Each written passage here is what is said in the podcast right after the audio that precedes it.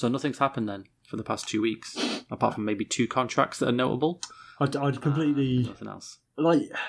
It's the time of year where even when things happen, I I don't care. I don't care that Ryan Ellis has signed a six year, what eight year, six point two five million dollar contract. Like whatever, nothing nothing interesting's happening. You know what I mean? Like all the interesting stuff's already happened. Now, like it's that stage in the off season where anything that happens now is something that was so not unimportant, but like not pressing, like you know, an RFA being locked up, a la Ryan Ellis, that you know it could be left to mid August, so it's not exciting. Like, of course, Ryan Ellis was going to sign a long term contract. It was it was going to happen eventually. It was all unless they signed him, excuse me, to like twelve million a season. It wasn't going to be wasn't going to be interesting. Like, No, yeah.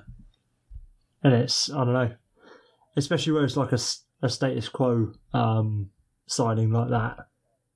Yeah, I, unless it's my own team that I follow, I couldn't really care less about contract extensions. Unless it's like you know some ridiculous contract, a la Tom Wilson. It's like all right, Ryan Ellis is getting a decent wage. All right, cool, whatever. Or it's one where it's kind of dragged out, a la. In the end, it didn't happen, but like Stamkos was kind of interesting because we were like, "Oh, where's he going to go?"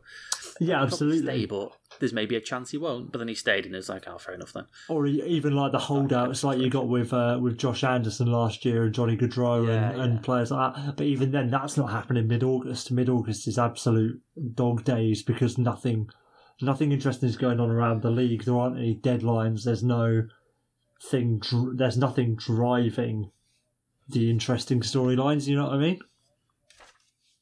I know. It's um everything at the moment is kind of what's going to happen when, not it's going to happen, or it's it's like it's more ifs. There's, it's just tons of ifs. Ah, maybe this guy will sign, maybe he won't. If this guy moves, what happens then? If this guy decides to sign, what happens to this team? I don't know. It happens all the time, though. It's you just, I guess, I, I don't know if like um, I don't know if like hockey writers end up just craving because they, they- obviously they have time off, don't they? Like this is their time off. And Yeah. I wonder if they feel the same way. Like they just get bored and think after a week, like they look forward. Like during the playoffs, they just look like, oh my god, two more weeks to go and I'm off. One more week to go, then I'm off. And then like, yes, I'm off. Then after a week at home with the kids, they're like, when's the hockey season again? Like fucking hell. I think they, I think they must do to an extent. I forget who I was reading or listening to, but I was doing one of the other, and they were saying, yeah, like oh, it's in a way where a lot of us are the same as hockey players. Like the first week is absolutely lovely, and then the second week you think, well, this is all right, and then by the third or fourth week you're thinking, I'm a bit bored now. Like you're out of your because like you know. The hockey season's intense for anyone who's involved in it, whether you're a member of the media or a player or a coach or whatever. And when you have such a stringent, uh, overbearing sort of routine, and then you're thrust out of it with no real drive to get out of bed, it's got to be a, a hard one. Yeah, totally. I've always said it's the same. Like if you have a summer job, and then you lose you lose your summer job, and for the first couple of weeks you're like, yes, got my mates every day, fucking cool. Like don't have to work weekends anymore. It's awesome. And then by the time you get to the third weekend, you're just like, fuck, I'm broke. I need a job. Like, and I'm bored. I've done everything I wanted to do now. I need I need something to take my my mind off just the boredom of life. Yeah, now I I'd can't do anything because I spent all my money. Yeah. I spent all my money in the first two days. Here's something. But bearing in mind, folks, as you're listening to this, it's going to be let's not let's say not a hockey heavy episode, shall we say? but there will be there will be some stuff. To, there's going to be some things to talk about. Don't worry.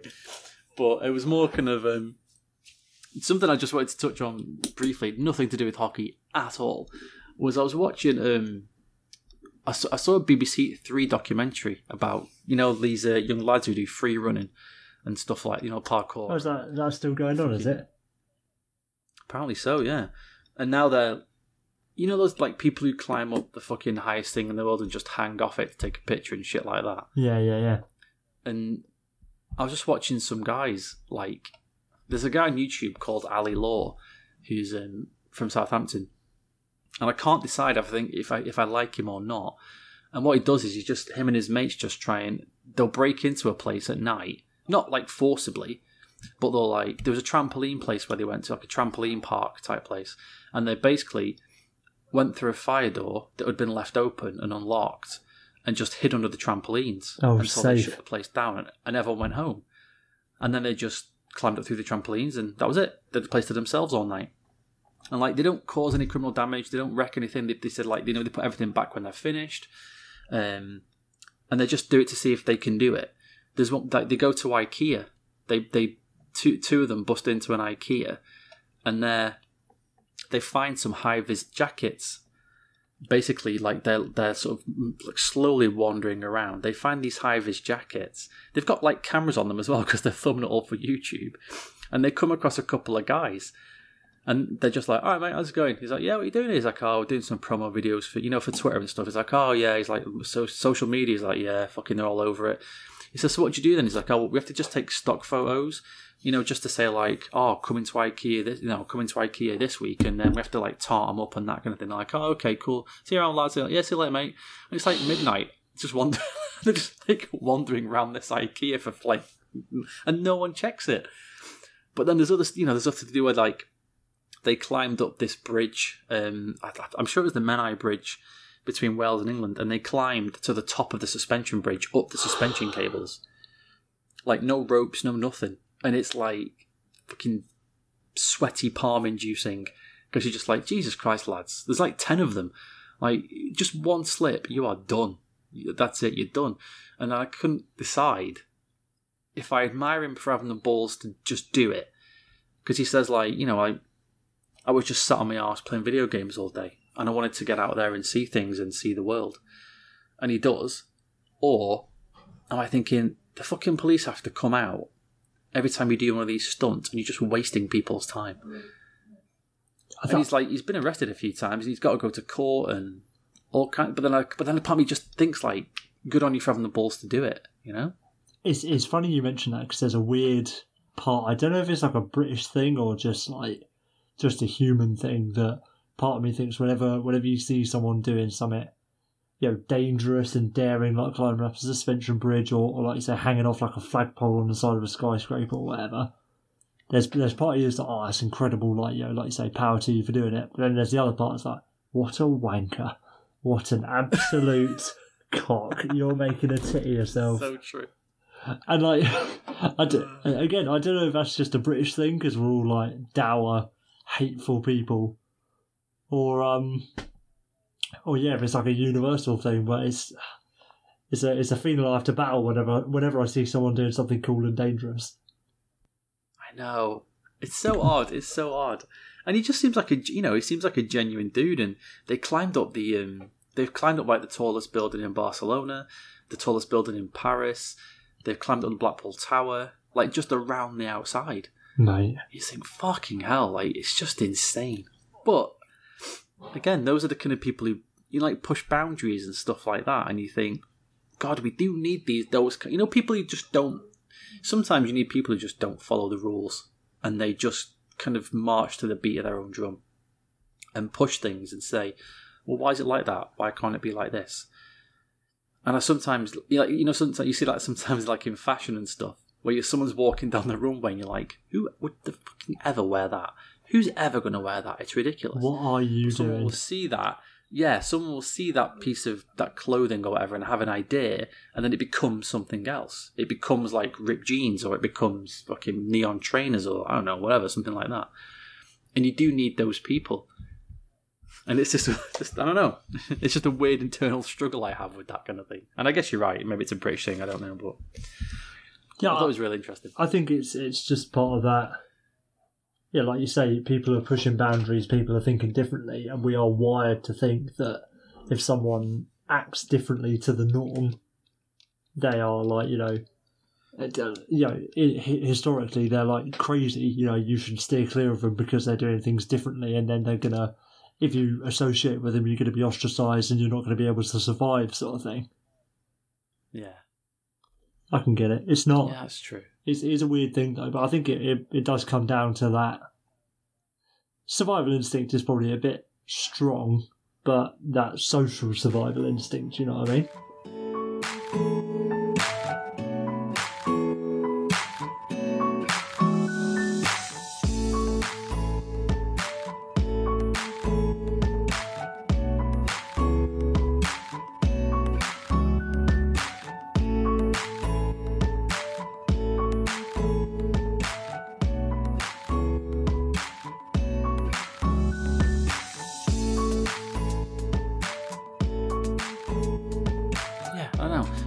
Survival instinct, we all have to eat. We all have to. We all have to eat to survive, don't we? Will let's get on to uh, failed ex Kate Moss boyfriend Pete Doherty smashing his mega breakfast in 19 minutes. Al- alleged, alleged murderer. Um, Yeah, le- yeah. for former slash current pop star. Um, so I don't know if you've seen this, Dan. I don't know if you've seen this. In, Interestingly, in the, in the paper. interestingly, like I got I got a message about it from from you about Oh, did you? Being back in the news for some reason. Mate, so I was I was on BBC News website because yeah, who watches the news or, or reads papers anymore? And Of um, course. so like it was on the day of. Ah, no, I'm not even going to give it any any air. A thing happened with that geezer in the US that nobody likes. Um, Okay. there was some other like proper serious news politically around the world, and then like sandwiched in between these on the most read stories on BBC. I think it was like number four. was a oh the the the headline was uh pop star eats mega breakfast in 19 minutes or something like that but it was just such a like orwellian headline like in between these serious like politically charged like this is there's, there's some terrible things happening around the world but what people are more interested in is a former pop star slash skaghead eating an obscenely big breakfast and it's just I mean, I lapped it up. I read it. I contributed to it being the most read story on BBC News. But like, it's just You so. Part of the problem, Will. I, I absolutely am part of the problem. I'll read stories every single day about scummy pop stars eating a fry up. So for for people who haven't seen it, Pete Doherty, um, I think he's still in the Libertines. The Libertines were a big band in like the Britpop slash Oasis wannabe revival of the mid two thousands. Um, Well, he came back in, didn't he? They kicked, they kicked him out, and then he's now back in, I don't know, like as Pete, far as I know. Pete. I, I don't think I've ever heard a Libertine song. Oh, I've heard a couple. Oh, mind you, I thought that was around my time, I suppose. Yeah, I've, I've I heard a was- few. I he's, know. he's one of those ones like I know he's more he's he might as well be a Kardashian to me. Like I've never heard any of the art he's made. Anyway, so he's he's pretty down I and will out. say, I will say it's good. I will say it's good. They they did good. They, they made really good music. Oh, it's probably too soft. It's still like, um, you know, guitar bass, but it's it's too soft. It'll be too soft for you because you're like a fucking death metal head, aren't you? So Uh, am I? I don't know. I'm a, I'm a I'm a whiny little emo, but um, that's a conversation for another day, Dan. So true. so Pete Doherty, he's a bit down and out nowadays. He's not quite at the height of his stardom he was when he was dating Kate Moss and throwing people out of uh, first floor balconies. Um, Very true. so he's eating a mega breakfast in a, in 19 minutes. This is a mega breakfast that's been around for two decades and has only been finished by 16 people. Um, this is exactly the kind of content I was hoping we'd end up covering on this podcast. I knew the the hockey coverage was all just a front for basically being um like a, combi- a combination of TMZ and um and like your your local paper, like your Thursday Weekly. Like stories. Yeah, cat stuck in tree. Man's camera found. That kind of thing. So so yeah, he's he's eating this mega breakfast. It was like it was big enough that it was brought out on like a turkey platter, and it filled the platter. It had a bloody burger in it, like.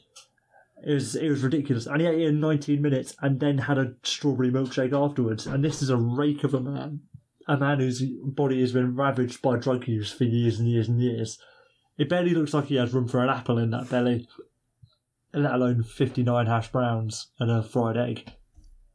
I mean, maybe maybe he's um, maybe he's back on the gear. He's just uh, he was just like I don't know. He was on the come down and he was just like, I need to eat, and that was it. It was just feeding. He was just feeding himself back up, ready for his for his next go around, allegedly. the the thing that I found most beautiful about this story, Dan, um, and this is shout out to Joe because I know you're probably listening to this, Joe, and Joe might be the only one of our listeners who uh, understands this.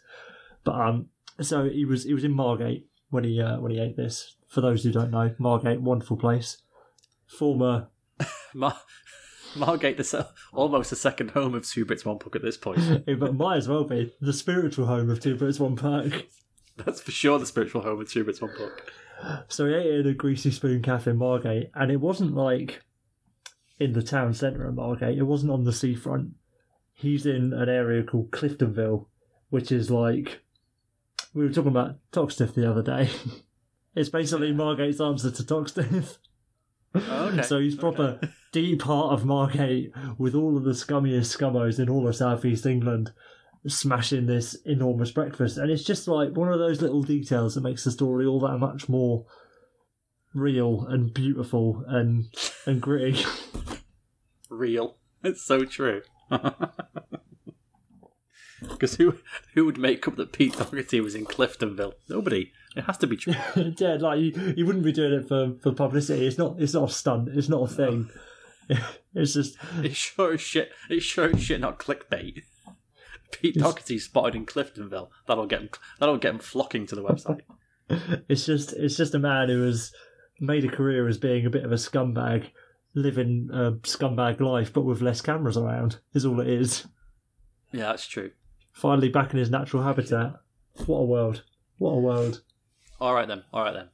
Let's get into this because I I've got a question for you. Oh, here we go. North is the north south divide of a good old English breakfast, a fry up, shall we say? Let's go. Let's go. We'll go food for food, and if say or not if you agree or not that that should be on the plate. All right, so so are we saying like your typical fry up or what you'd personally have on your plate? Because like for example, I don't mess with fried tomatoes, but I perfectly accept that they're part of a a good balanced fry up. I, yeah, I agree. There are things I won't have, but they sh- if you're saying a typical fry up, they should be there. But I, yeah, I agree. I wouldn't have them. But yeah, we're saying what should be on there. Things, Even- things you'd everything. expect on the menu of Yes. yeah if you just have have a full English. Yeah. So, as you say, we'll go with it already. Fried tomatoes, yes, has to be there. That's a that's a big fat yes. Oh, while while we're before we start, what's what's your um what's your cafe? What's your calf called? Ah, it's called Castle Cafe. Oh, I like it. Nice. But bizarrely, the most um, breakfasts, uh, the most fraps I've had in my life have been at Little Chefs. Oh, mate, little chef. I haven't been to a little chef since I got pubes on my ball bag. I don't think.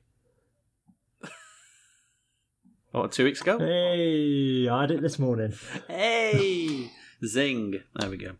Uh, yeah, mostly Little Chefs. I've had my. Um, fra- and do you know what? Christ, I'm glad my wife's not here to hear this. I've had most of my McDonald's breakfasts in my life. The night after, I've had uh, the company of a young lady, shall we say, and we've like. I'm at her house, or we've got like a, a room somewhere for the night, and I've just gone out the next day and like, yeah, McDonald's breakfast, that'll do, and I've bought us both breakfast, and that's when I've had most of my McDonald's breakfast as well. I find I find out my McDonald's breakfasts when when I have to get up like really early. I'm not getting up at like you know seven o'clock and having a McDonald's breakfast before work or anything like that. Like it's a it's a like Yeah. four or five in the morning start, and I I still haven't quite worked out whether it's a correlation between the early start or the McDonald's breakfast that causes me to feel like absolute arse come eleven o'clock. I'd imagine it's You a see, combination of the both. are- yeah, McDonald's breakfast are one of the few things I would eat from there all the time. I'm, I, Ah, like, I, I never get anything else from there because it doesn't fill me up. I could eat three chicken sandwiches and it wouldn't even bother me. I just it's just like air food. Somehow, even though it's like 700 calories and everything, but the breakfasts are fantastic. oh mate, I'm Double sausage egg McMuffin. Oh god. S- sign me up for a McDonald's breakfast every day until the day I die, which would be about eight days in, but that'd be eight incredible breakfasts. yeah. when you like uh, when your liver explodes. It's like um. right. Okay. Oh, I know. We got because oh hell, it's middle August. We can talk about McDonald's breakfast for another 40, 45 minutes. Yeah, of course we can. Right. So, so, So- got fried tomatoes. Yes. I would also and then okay. You name one. Um, I don't fried mushrooms. Agreed. Fried bread. Oh, every day of the week. Yeah. Go on. Um, this is like the worst game show ever. Uh, it's like Mr. and Mrs. or some shit. uh, bacon, bacon fried. Oh yeah, sure, sure, bacon. Let's just let's just assume everything's fried, even the tea. Wait, sort of in the in the title, isn't it? You fry you fry the tea bag and then you add the add the hot water. And then you add the fried add the fried milk and then the hot water. Oh mate, fry, like you fry the milk so it's sticking to the pan and then you chip it off and put it into a cup. Oh, it'd be like halloumi. Oh, you Gross. Right, you've now convinced me that's all halloumi is. It's just fried milk. fried milk. Um, shit. What do we get to? You say? Did you say bacon? Yeah. Yeah, I, Ju- I just said Uh, bacon. Yeah. Uh, sausages. Ah, easy one. Easy. This is fucking surreal. Uh, hash browns. Hash browns. Yeah. Is that it? No, I can think of another relatively obvious one. Well, a couple actually. Well, Oh, sorry. Well, think more. think yeah, more traditional. I'm thinking drinks as well. Let me go drinks. Has to be a, a cup of tea, obviously. Well, no, you you're either offered a tea or a coffee for free with it. Yeah, but it it should be tea. If we, you know, it's a British fry up. Come on. Yeah, but we we live in we live in the age of metropolitan Britain, so we're allowed a cup of cup of coffee with it. Ah, I suppose. It's got- my- but it's I gotta be a cup of- hat on then, and that was scary. Um, it's not, you, almost started thinking like a Tory. Um, God, that was terrifying. the the coffee has to be Nescafe Gold, just understirred enough that you've got a couple of bit couple of granules floating at the top. I'm not getting Nescafe Gold at the fucking Castle Cafe. All right, all right Tesco Gold. it has to be brown. That's it. That's all it is. Like- if it's just tap water that is brown, that's fine. That counts as coffee. It's brown tap water. What the hell am I missing out?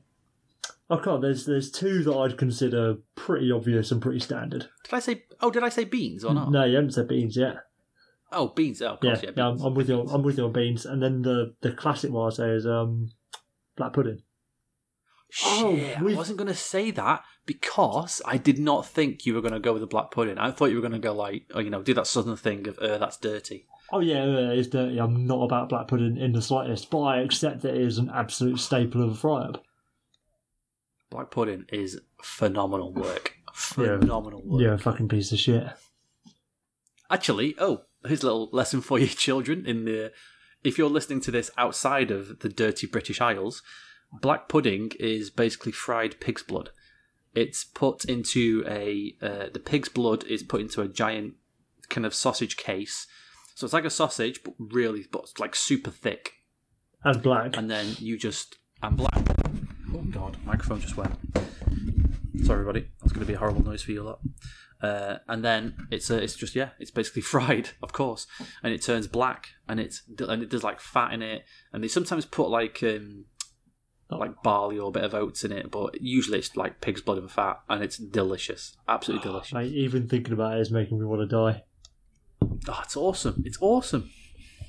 I've uh, I've just thought there's another classic of, of any kind of breakfast that we've forgotten, which is absolutely poor, and we're making it sound like we've never had a fried breakfast in our lives. Oh god, now I'm concerned. What is it? Well, I did black pudding, so you've got to, you've got to work it out. Oh god damn it! Come on, think, yeah, think. That's like- what this show needs more now. That, that's what the show needs on the 23rd of August is me thinking. well, you got like no news. We're getting close to training camp down. We've got to start ramping things up a bit, haven't we? Yeah, I suppose. Of crit- critical thinking for a, for a Thursday night. I suppose. Oh god, I could do I could do some kind of statistician talking to me about what goes on a, what goes on a full English. What's uh, what's the WAR for a for a full English? Yeah. What's Bacon's Corsi like? The expected goal goals four of uh, of baked beans. Um, Yeah, can we uh, can we check on the tea versus coffee shop percentage? How's that how's that working out? Um, come on, you've think back to McDonald's breakfast. I am not a muffin. I am. I always am. Um, no, not a muffin. No, no idea. Go on, you got me. Fucking fried egg. Shit. Come on, Oh my god. That's terrible. We are terrible British that is, people. that is awful, isn't How it? bad is that? Do you have do you have your egg fried or scrambled in your full English. Oh, fried for sure. Fried. No, mate, scrambled every day of the week. Why are you having a scra- Why? Jesus Christ, Will. Scrambled eggs and no black pudding. Could your fanny be any bigger? Jesus. I wish it was, so I could shove more scrambled egg in it. Are you not a fan of fried eggs? Uh, like I like them. What is it? Over easy when you fry both sides. I'm just not a fan of runny yolk.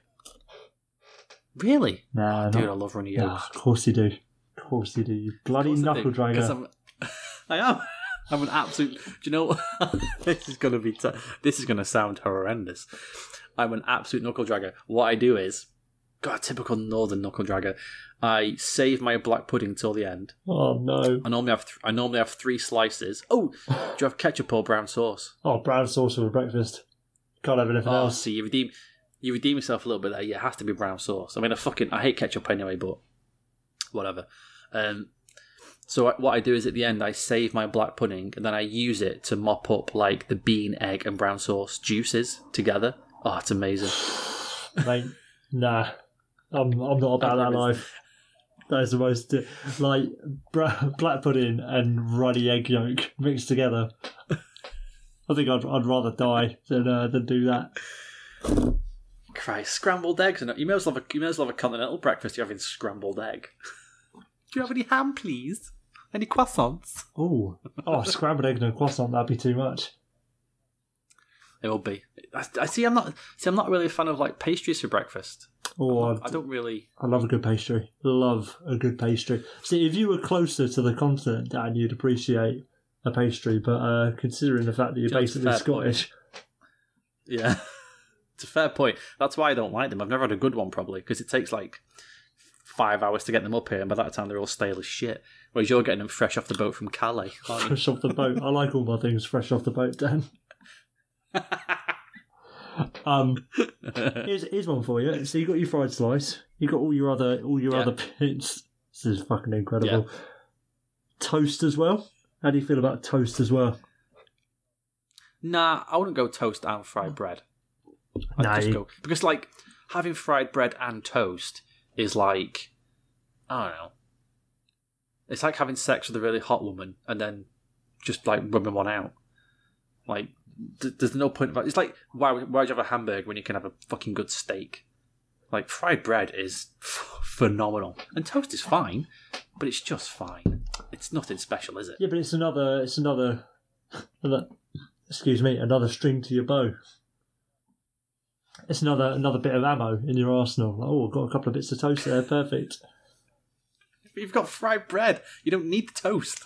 Yeah, but I find the the cafe I, I normally go, you get a couple of slices of toast as like your appetizer. While they're frying everything else, like bam, here's a couple of bits of toast, mate. Enjoy that with your cup of tea.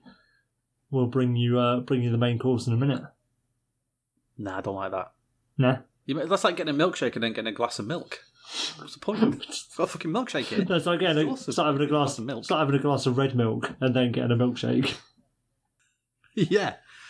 Do you know what it is for me? Like when I go out, when I go out for somewhere, somewhere for something sweet with the missus or and, or the, and my daughter, is I don't want to get stuff I could just make at home. I can have toast anytime I want. I can, make, I could- I could go make toast right now in the middle of the show if I wanted to. But Like, why would I? I don't want that. I'm not gonna. Right. I'm not gonna make fried bread every day though. that was a really threatening proclamation. Oh, I don't, do you mean? I don't need you, Will. I can go make toast right now. what? I'll show you, Will. I could make toast right. You'll see. You'll all see. I can make toast right now. But then surely that goes for like you you could make any part of a fry up on on your own. Yeah, but I'm not gonna. A fry up is an event. It's not just I'm gonna knock up a fucking seven piece fry up in my kitchen. I can't be bothered. I can, Like, I can barely can't bother to do beans on egg and the toast, let alone. Sausages, bacon, fucking mushrooms, fucking everything else. Fried bread, cup of tea. Like fuck, no, I can't be asked for that. If it's not coming out of a box So, straight into no. a bowl, then I'm not interested. I, I just, I literally, have, I have a protein shake in the morning. Oh, Or- mate. If if I'm if I've just exercised, I'll have a bowl of porridge. But that's like fucking in the microwave, two minutes done. So Yeah, that's, that's basically the same as uh, same as having a bowl of cereal, then, really, isn't it?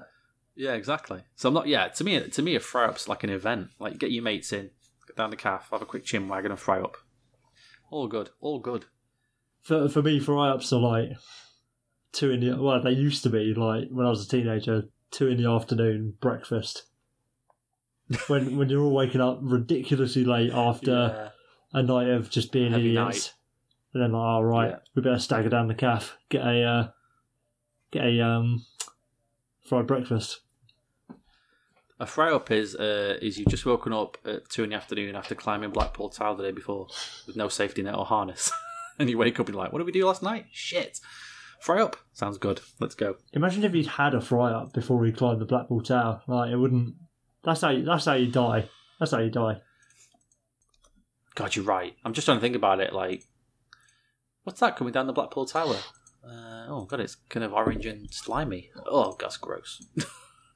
Blah. It's fry up from delicious. Oh god. Anyway, There we that's, go. that's half an hour of fry ups. Thirty minutes on the British breakfast, on the full English breakfast. Oh god. So as you know, well, it's August and not much is happening. so Sounds like everything's happening. It's just all to do with the culinary failings of the Great British nation. Yeah, that's true. I wanted to. I want to quickly mention um, biscuits has come to an end. Yeah, R.I.P. Um, R.I.P. in peace, biscuits.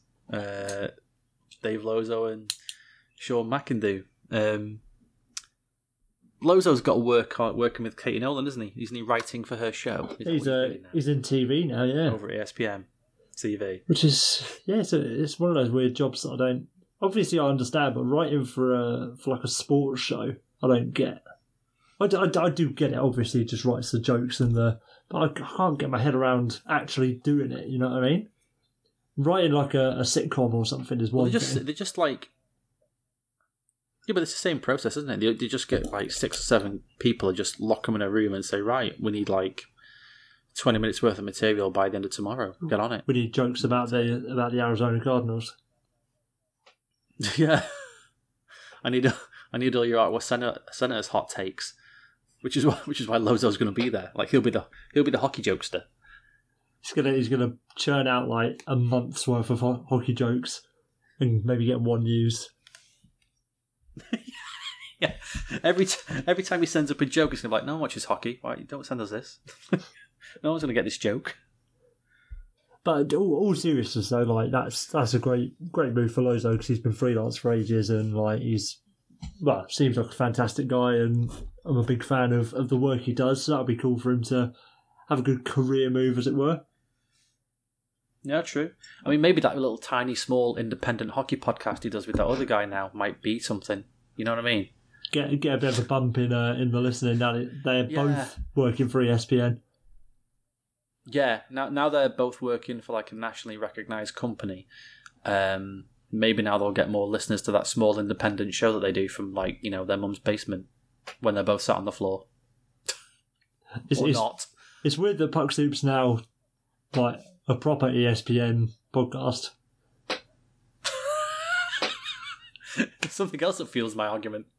I wonder if um well no, obviously wouldn't, but if they'd ever consider like I know they probably wouldn't sell the rights to ESPN, but you know, what I mean, like have They could totally do it, like Puck Soup presented by ESPN. They could totally do that, couldn't they? They Yeah, but- work for it anyway, but- you may as well. but when you compare Puck Soup to um ESPN on Ice, like the content is so dramatically different.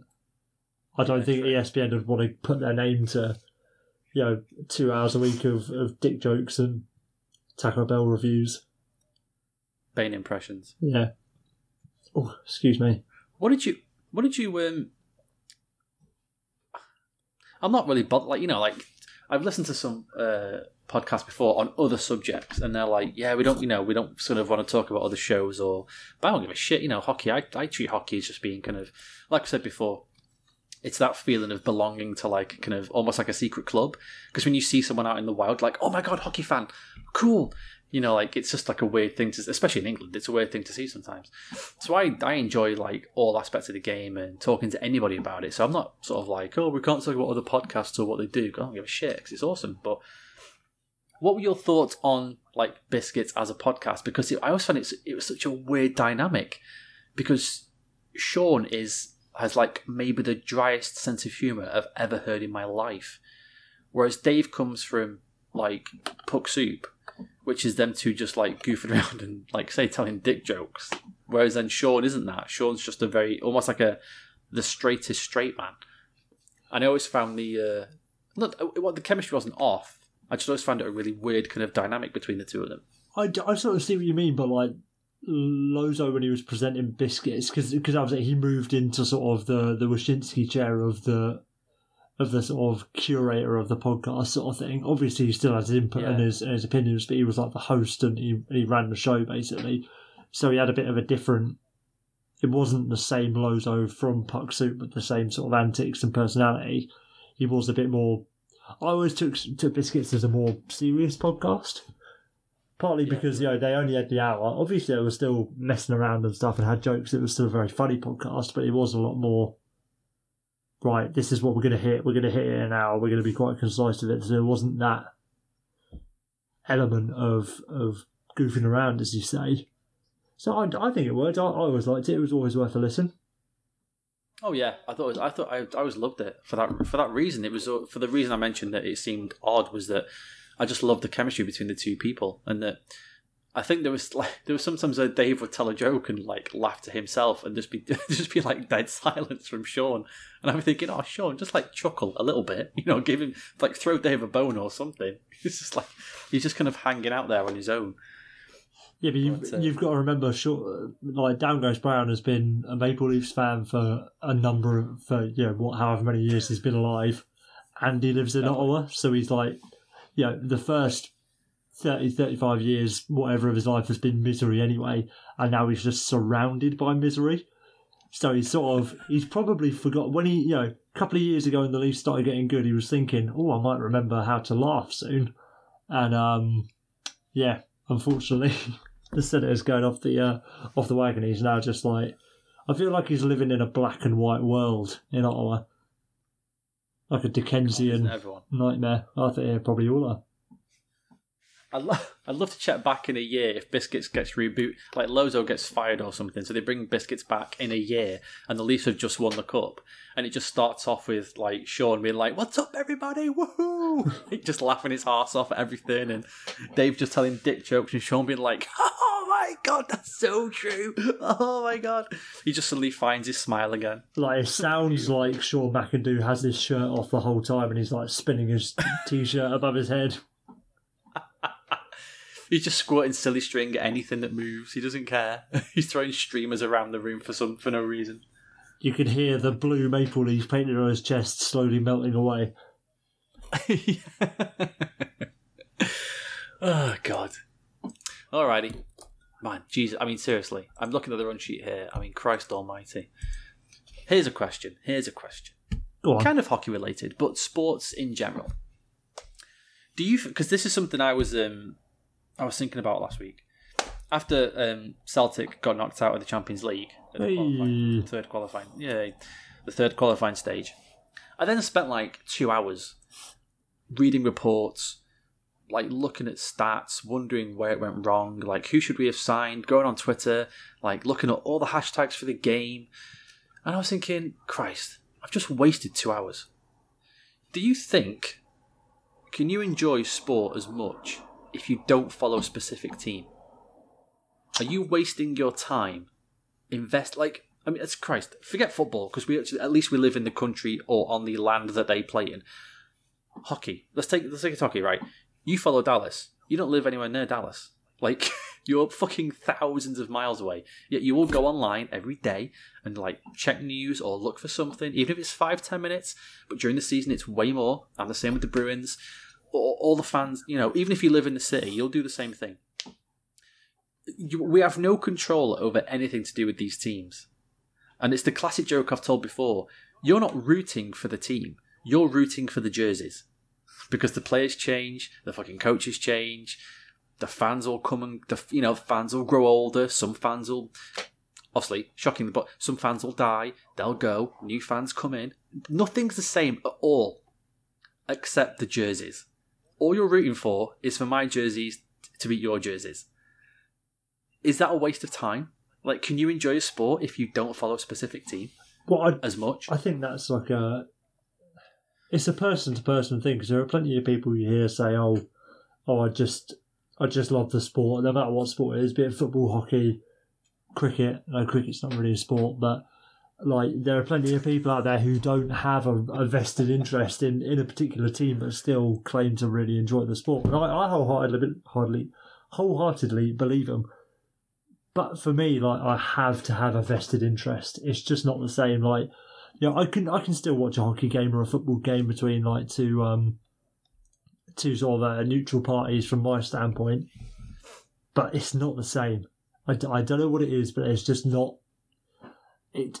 I'm not as excited. It's not, you know, you're not hanging on every play thinking, oh, is it going to be a goal for my team? Like, are we going to concede? Are we going to go a bit further into the hole? Like, you know, there's not that palpable tension that I, I personally think brings the most enjoyment out of sport. Like I, yeah, I, I found it um, best exampled in in the during the World Cup. You know, last couple of months, um, when my family was sitting around watching England play, and seeing like my mother-in-law, my other half, her sisters getting really invested in it. And these are people, you know, they don't enjoy, they don't watch sport at all. You know, they watch the Olympics and obviously they've watched England at the World Cup. But the way that they were so, you know, the way they were reacting to, to you know, different plays building up and, and goals, you know, for and against England really summed it up for me as like, right, once you actually have a reason to care, it completely changes the way that, that you react to a to any sport. I, I think it's I think it's vital. But again, it like I said, it's it's personality wise. So so for me, and I think for a lot of people, you have to support a club to really enjoy it. But power to people who just like the sport for the sport. Yeah, I mean, like during the season, like say the like say the Bruins are on the west on the west coast or something. Yeah, I'm not watching that game, so I'll watch like on a Saturday, sometimes you'll have like two eight o'clock games, or you know, and I'll have them both on at the same time, or I'll have like sometimes if I'm not in work, like I said, they're not the next day. I'll have the midnight games on, and I'll have three games on at the same time because I'm interested and I want to watch, you know, as many games as possible, even even if my team's not playing. And I still get the like I agree with you, I still get the same enjoyment from it. But then, like my, my second point, like I said, was, is it then a waste of time to be so invested in a team and so invested in something that you have no control over? No, I understand it's a weird. I understand it's a weird question, but you need to just like just sit back for a second, just step out of it for a second, and look at it from an outsider's point of view. That if somebody came down and said like an alien race came comes down and says, "Oh right, what what's happening?" and you say, "Well, that team there has to get that object into that netting, and that team there has to do the same to the to the other side," and they're like, "Right, okay." Why are you cheering for that team? Well, I am. Yeah, well, why? Like, do you have any control over this? No. Well, what? Why? And it's like, I don't know. I just I like it. I think it's like there's like a vicarious aspect of it. Like you're living, you know, your allegiance to a certain team, to a certain logo, to a certain city, whatever it is, enables you to, um, you know, sort of feel that you know if they win, you know, you not that you've personally won something, but it how to put it like you know you are you are part of something big. You haven't you know you haven't scored the goals on the ice or anything, but the team you have chosen to support has done something incredible. So it gives you that you know, that reaction of oh excellent my team is winning. You know what I mean? It's it's that sort of aspect of. I agree, and it's that thing that fans do when they say, "Oh, we were awesome last night." No, you weren't. They were. you weren't. you just cheered from your living room. Like they won it, you didn't win anything. And I get it. I'm I'm part of it. I just, you know, I like to kind of step out of something sometimes and try and like, you know, I play devil's advocate to it. Yeah, try and dissect it a little bit. Oh, oh yeah, it's, it's yeah. i just. I, it's a ridiculous. It's absolutely ridiculous. It, you know, any any sort of fandom, any um, well, yeah, sports sports specifically is is absolutely ludicrous. Even when you break it down to international sports, like it's you know, just because that team is full of people from the same country as you doesn't necessarily they don't represent you necessarily, but at the same time they absolutely do, and the club teams that you choose to support absolutely do represent you because you've chosen them for a reason, be it geographical or um, you know, philosophical, ethical, whatever whatever reason you've chosen the team, you've chosen to allow them to represent your interests and specifically your interests in the sport. So their success or abject failure in the sport represents the success or failure of your interest in the sport. You know what I mean? Yeah, totally.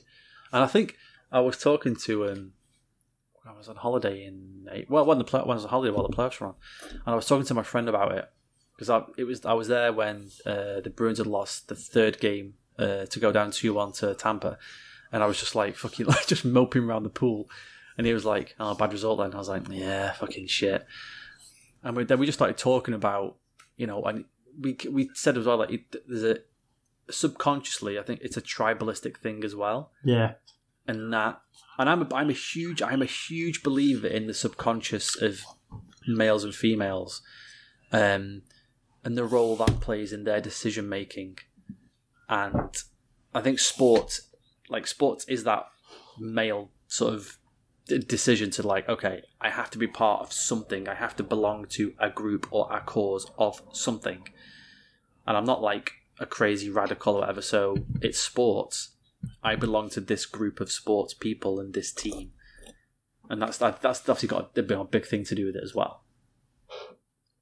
Yeah, well, I think it's any kind of um, um, sort of social divisions that we choose to put up, be it you know the type of music you choose Yeah. to listen to, the type of films that you listen to, uh, watch, and yeah, it's it's just supporting anything. Like um, I, th- I think yeah, Oh, I'm sure this is very you know it's less common than than feeling success when your your favorite team wins wins a game or anything. But you know, say say you really like a, a film or a TV show, you might not be as invested, but if they win an award or something, it's almost validation of your good taste, sort of thing. You feel like, oh, Yeah, excellent, the, the thing that I like is doing well, so that makes me feel good. And I think that part of that translates over to sport as well, because, like, you know, the team I like is doing well. That somehow means that I'm doing well because I've made the right choice. That's true. Like, yeah, that's true. I like the I like the comparison to TV shows and stuff there because I'll do that. If a TV show wins an award, yeah, good. You deserve that award. I really enjoyed that show. It was awesome. Um, yeah, I love it. I've I've, I've, I've, I've thought that for a while, like mainly because like watching, you know, like bloody fan TV shows and, and things like that where they're just absolutely losing their fucking mind and going crazy. And part of me just looks at them and thinks, "God, you fucking weirdos! What's wrong with you?" But then I do the same thing, and I think, God, like, like I can't, like, I just like I can't stop myself from doing it.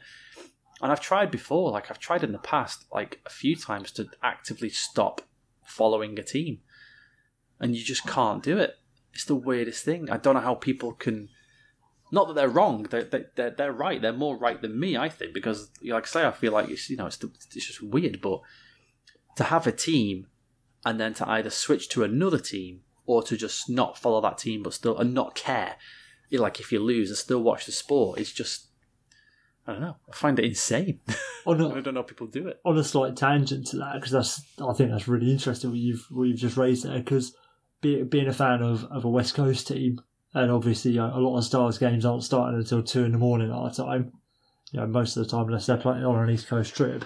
Um, I've I've tried a couple of times over the years to sort of invest myself in an East Coast team to have a team that I'd be able to watch a bit more often, especially considering really ju- just you know not not as much as I'd enjoy the Stars, but just enough yeah to, not to replace them no, but to feel a bit a bit more of a connection and you know for like the matinee games because the Stars are never going to play in a bloody matinee game. No one cares enough about them on a national scale. So I've looked Yeah. to try and get invested. Yeah, not even to to you know bleed a different colour, but just to want to know more about the team and have that level of knowledge about like the prospects and like you say, be invested in the scores. But I just can't do it. Like I don't. I'm already so invested in the Stars as a team that it's given me that fan reaction that you get where every other team in the league is the enemy. So you can't, yeah I can't like another team because even though you know, say if I if I became a Devils fan as well as a Stars fan, the Devils results unless they're against the Stars don't affect the Stars in any way, shape or form. But there's still that tribalistic thing of no, they're different, they're not us. so I can't associate with them. That's true. Have you, ever, have you ever met someone as well who's got two teams? You're like, what? You've got what? Two teams? Like, you, no, no, you, you're kidding, right? Like, that's not possible. like, he needs lynching. Get him. I can I can understand pitch- like Get the torches. Get the pitchforks. like saying saying football if you're like oh I like yeah this is my favorite team in Spain this is my favorite team in in Germany or whatever but I can't understand being a fan of another team as well like there's yeah there's a difference between saying oh I like watching Barcelona play football and saying I'm a Barcelona fan because for me like a fan Yeah. is as as stupid as this is to say like fandom is singular in sports you know what I mean? Like you are Yeah. a fan of one team. You can't be a fan of two teams, you know what I mean? It's so weird, isn't it? It's so weird. Yeah, God. it's really weird. I think even even down to like like uh, say say in football like Arsenal reserves, like I don't in in like in like reserves and youth teams you are more cheering for players actively. And I think that that translates onto cheering for other teams. Like I'll cheer for other players in any sport. Like I want to see, like I love me a bit of Wayne Simmonds, but I'm not a Philadelphia fan. Like, uh, Yes. like I love Yeah. Marco Reus, but I'm not a Dortmund fan. Um, Yeah. and again, down to your like, even down to the Texas Stars, like it's good to see the Texas Stars do well in the AHL. But if the young prospects who I know are meant to be coming up to the NHL at some point aren't doing well, I'm not. That that's more I'm more invested in. I'd far far sooner see like Roope Hintz have a five point nine and play a game of his mind, and and the Stars lose six five than some you know thirty five year old AHL grinders leading them to a two one victory and our prospects doing shit. You know what I mean? Yeah, exactly, exactly. Yeah, like if if the Providence Bruins are on like a, a sort of a playoff run at the end of the season, but then like the like Boston gets like five injuries or something stupid, I'd like yeah call those players up. I don't care how your playoff run's going, Providence. Sorry, like See you later. Boston needs to win. Sorry, We, we've Yeah. got the Coyotes away in game seventy nine. yeah, sorry. That's where the cookie crumbles. Off you go, boys. It's true. No, it's so true. I love that. I love that. It's like like we were saying, almost like we were saying before about the human condition with those lads, like you know, running around on roofs and fucking the Eiffel Tower and shit. It's that that's that weird human condition of things. It's it's exactly the same. Being being a sports fan is Yeah. exactly the same as uh, climbing up the outside of the Blackpool Tower. because I meant because like- it's, because it's absolutely pointless apart from your own satisfaction. There you go. Yeah. No. Yeah. You're There you go. You like that. There that? you go. I did like I did like that. I did like that. But no, but like you know, it's the human condition. Why do we do the things that we do? Why do we latch onto sports teams? Like I I I didn't even have to like both of us. We didn't have to, some football team like when you're like in England, uh, you know, well any sports team. Usually you just like you just in like there's no kind of choice almost. Like you you like if you go to school with loads of Man United fans, you probably support Man United. You kind of don't have a choice because everyone in school is a United fan, and if everyone in school is, then yeah, that's the way your allegiance is probably going to go. Like if your family are all fans of a certain team, you'll support that team. If your dad's taking you to, I don't know, fucking Maple Leaf games or Capitals games, that's it. You're a fan. But we didn't even. We didn't have to do this with hockey. We could have just watched it. We didn't have to pick teams, but we both in a weird way made a subconscious decision to like right i have to pick a team i have to have a team i can't just watch the sport and enjoy it I have to choose a side. Like I have to. yeah I have to i make a have to decision. stick my name to something yeah i have to stick my name it was a like i say it, it didn't even cross my mind to not pick a team it wasn't like uh, oh, should i shouldn't i it was like right who am i taking like i like this sport who's my, who's my team Almost before I'd watched my first game, it was like, right, who's my team going to be? Who am I going to Yeah, watch? who am I gonna who am I gonna follow? And I love it. I, I, ah, I don't know. It's, ab- It's the weirdest thing. It's the weirdest. it's absolute madness. And and yeah, so good. Should get some sort of psychologist on here to explain it to us. Yeah, next week Dr. Frasier Crane joins the show to talk about. Uh, the psychology behind sports fandom. yeah. Oh dear. Did you um? uh, yeah. something completely different. Have you have you seen anything else about the changes to goalie equipment? Because I saw that there was something that they'd changed the uh, was it the chest the chest area and was it the shoulders and they'd made them smaller essentially. Is is this a thing No. that was like it was passed as a rule late last off season, so they couldn't actually implement it, and like because goalies couldn't get the gear in time or something, and now it's being in- introduced. I haven't heard anything more. Yeah, and it was agreed on at the um, was it the GM meeting? Board of Governors or something. I, I don't know. Yeah, that was it. Yeah, something like that. And they they basically agreed to it. Um, I don't know. I have a I have a slight concern with go- goalie equipment around those particular areas being a bit smaller and a bit thinner. Well, Um, I think the pucks blasted at them. Yeah, but the point is, like, it's gotten ridiculously big. Like, it's not. Yeah, it's so beyond the pale of of what you need to be sufficiently protected that it is just being used as as you know, not padding for protection, but padding like like you know, stuff in your pants or a sock.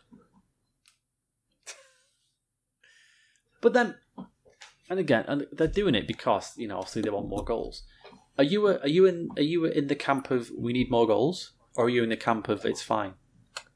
Um, I don't think we need more goals, but I think I don't know. Like um, more more goals would be good, and like more offense would be good. To to find a way to have a have more exciting games would be good. But I'm, I'm alright with it. Like it's not. Yeah, Yeah, I'm it's fine with it. It's not. Uh, And I think, it's not but you know, terrible. I I think think we're in the minority. I think we're in the minority. I think the I think the vast majority of people are like, yeah, we want way more goals, which I don't get. Because I think, well, okay, six five games are exciting because they're not the norm. If every game was six five, then you'd be like, well, God, pff, that game finished 11-12. That was way more exciting than the six five game. Or, or you go the other way and you say, "Oh, we need less goals because this is getting ridiculous. A goal doesn't mean anything anymore." Yeah, exactly. I, that's and I've always said that I like the fact that a hockey game can finish one 0 I like that. That makes the goal so important. It's so important to get that goal.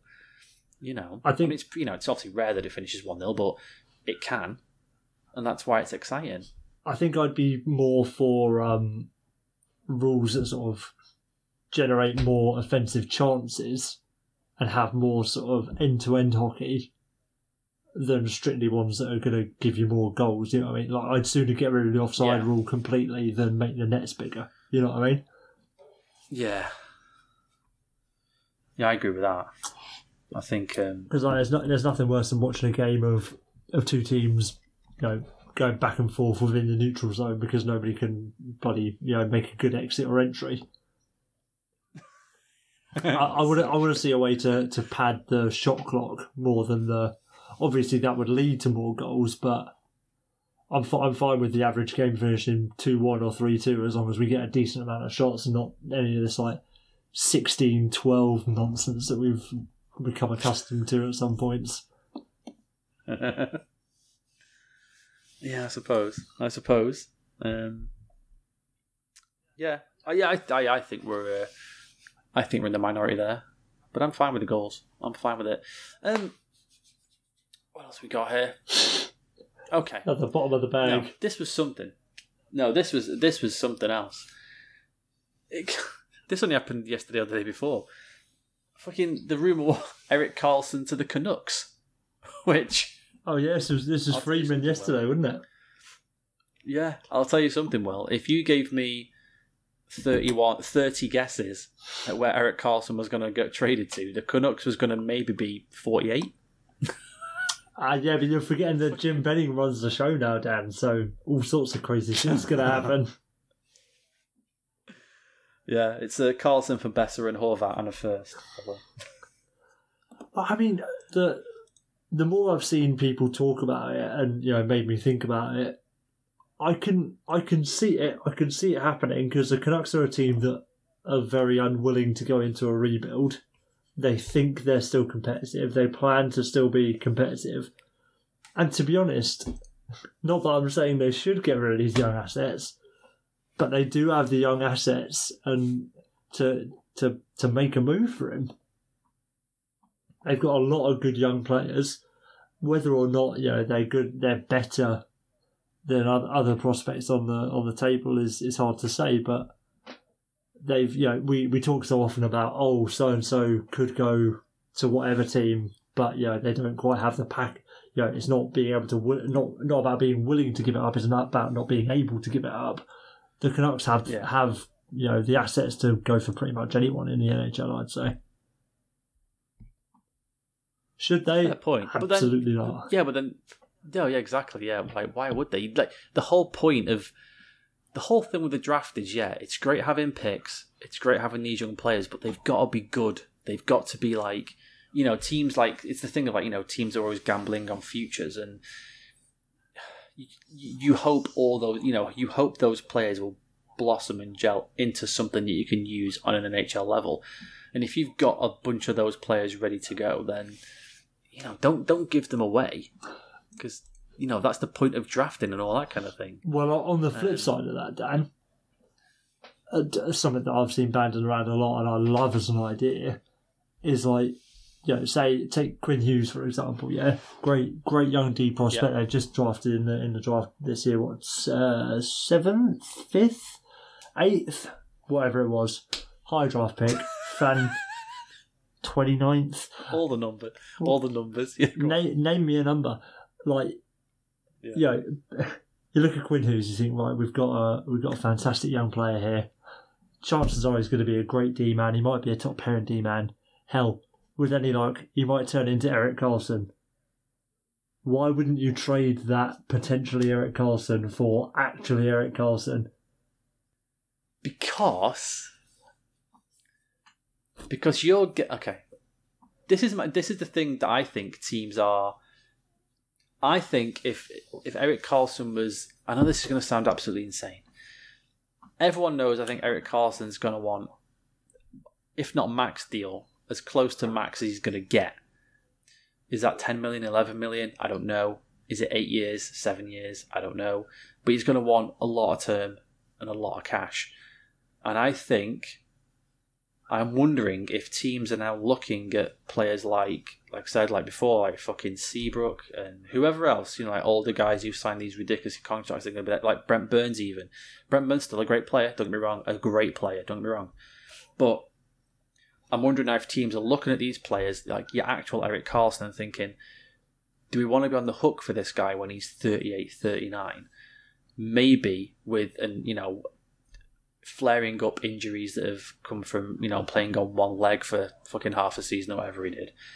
When we've actually got a player here who's what 19, 20, and we could have for the next 14 years, 15 years. And I think that's maybe I don't know if teams are doing that now, but I wonder if that's what teams are looking at, and that's why they're not willing to take that chance with Erik Karlsson. it's it's a hard thing where on paper, yeah, you take the player that has a track record of being a fantastic player, but then Yeah, in, re- sure, in for sure. reality, you have so many other mitigating factors to to the trade. But then Yeah, the there's so many variables. the the other question I'll ask you, Dan, a player of Karlsson's talent level, because you know, the the expectation, you know, because we, we can't say for certain that injuries are going to suddenly cause a decline in Karlsson's play because it hasn't happened yet. So based off of No, what we know from the last few years, is even a couple of years of peak Erik Karlsson better and you know worth more, no matter what you're paying him, than what you might end up with Quinn Hughes? like say say Quinn Hughes ends up as just a good top four defenseman, which is still fantastic. You know, if he turns into like a I don't know, like a Jared Spurgeon type player. Still a Yeah. still a great player. I'd, I'd love to have Jared Spurgeon on my team. But his two years of Erik Karlsson putting up bloody seventy five points from your back line more valuable than than Jared Spurgeon for fourteen years. That's a great question. That is a great question. obviously again it's it's Uh, another hard one because I don't personally Well, it think that on, again, it, it depends on what team he goes to. yeah doesn't it? absolutely absolutely Like Erik Karlsson already plays for a team that's not very good with actual like that has some good players on it. So he's just going to swap one for another if he goes to Vancouver. Hmm. But then, like you say, if, if you think you know, like say the rumor, but you know, tampering all that kind of thing. If you go to well, yeah, fucking too right if he goes to Tampa. Fuck, that's just ridiculous. You know, then you're looking at like, okay, like we've got a legitimate super team here. Um, so that's what I mean. Like, yeah, if you're the GM of a team wanting Erik Karlsson, if you've got the prospects, yeah, I'd probably I would probably take the risk. I probably would, and just be like, yeah, he's not injured. It's it's worth taking it.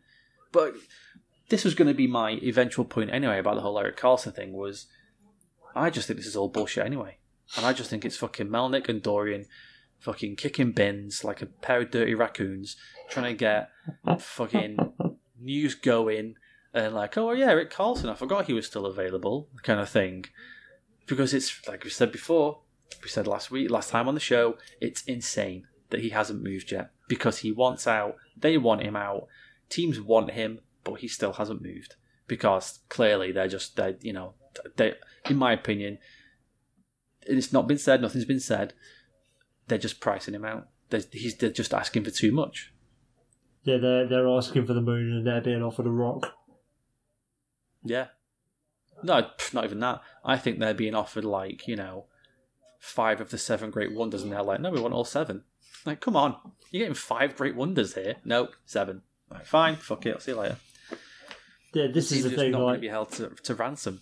if yeah, if there was a uh, if there was a deal that we were willing to take, they'd have taken it by now.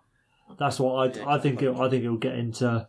It'll probably be traded this year, this calendar year, but it's going to get to you know Matt Duchene sort of time, and then they're finally going to have to say, all right, all right, fine, let's let's go, Yeah, let's do it, whatever. Um, yeah, I, I do think it's weird. It's weird. So, Sorry, well, should we, let's mention uh, should we mention Randy Lee as well? God, mate. So what? So he's he's resigned, but he's not been charged, or Yeah. I wonder if um well, I can't anything is pure speculation. But we I messaged you saying like okay, so the Randy Lee thing, he's resigned just to add like more fuel to the barn fire that is the uh, Ottawa Senators right now. Um I think it's in the best interest of everyone that he did. It was about time. I think charged or not, unfortunately, even if he's done nothing, like you know, fucking shit sticks, and even if you've done nothing, um, that kind of thing just follows you around, and it's not good. especially what he's been accused of is something that you can't Yeah, exactly. you Um, you can't shake, and and yeah, I mean. Yeah, we, we don't know the full story, but quite frankly, he's he's been accused of it, and if you're in a position where you can be accused of it and not, you know, um, undoubtedly refute it and disprove it, then uh, there's always going to be those questions, aren't there? So I think ultimately Exactly. he doesn't.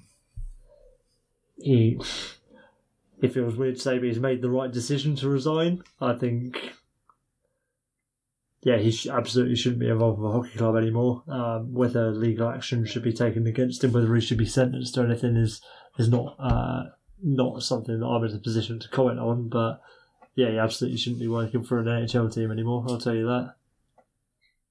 And I do think maybe, as we all know, uh, Eugene likes his cheapness. In a cost-cutting measure, Pierre Dorion's going to be his own GM's assistant, which is interesting. I think um, he's just going to pass the phone back into to himself, having a he's having a conversation, like Jim Benning's got to do now. I think It's the new craze. I think the uh, the OHL team, the Ottawa 67s, is going to have a deeper front office than the Ottawa Senators are this year. It's so true. It's just going to be it's going to be think- I don't think it's a Eugene and Pierre sharing an office, maybe even sharing a desk. Who knows? Like either side of it, Yeah, and uh, but with seventeen phones for all the different jobs you have to cover. which one's that? Oh, it's the popcorn vendor guy. Hello, Pierre's popcorn. Yeah. Oh god. Who's that on the phone? Oh, it's the guy who runs. Oh shit. I, I was going to say like it's the guy who runs like the uh, the jersey sales over at Vancouver. Oh hi Jim, how are you? Yeah, I'm alright. What phone are we on? We're on the jersey phone. Okay, okay, cool. Have you got a trade? Yeah, we're back on the other line. Okay, no problem. Yeah, we can't we can't talk about trades on the wrong phone. On the wrong phone. I need the trade phone. Get me the trade phone. oh dear. Speaking of Fucking hell, what a shit show. speaking of our beloved senators, I um Oh yeah. I booted up a website I haven't booted up since oh probably you know mid June. Dan to uh, yesterday. It was old uh, old Really? tankathon.com. No way. just because I thought, I just thought, oh, I want, I want to have a little look. I want, I want to have a look at Colorado getting the first overall pick. And I'll tell you what, I did the first, uh, I did, I did a little randomizer, and um, yeah, bam, straight straight away, Colorado with the first overall pick. I'm so, mate, like I, I know we talk about it a lot, but I just every it feels like every week I just re-remember that Colorado have that pick, and it's absolutely loopy, absolutely loopy. Because yeah, That was that, that. Go on, yeah. Go on. See, see what said to me. What you sent to me about Matt Duchene in that in that message.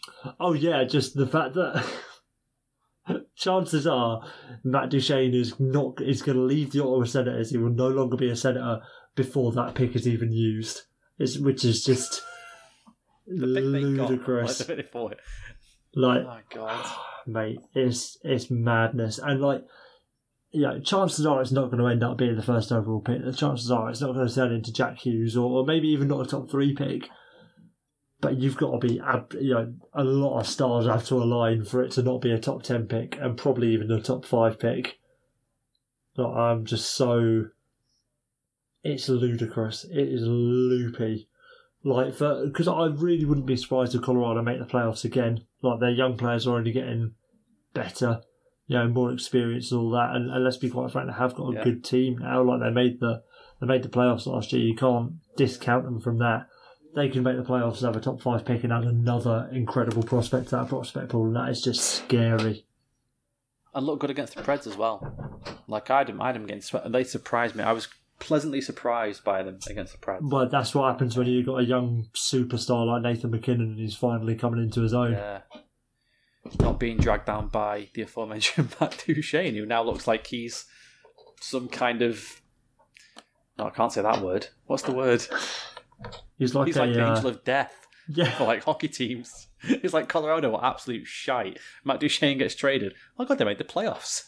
Ottawa, one goal away from the Stanley Cup final. If Matt Duchene joins the team, everything's on fire. the players are taking each other to court. Yeah.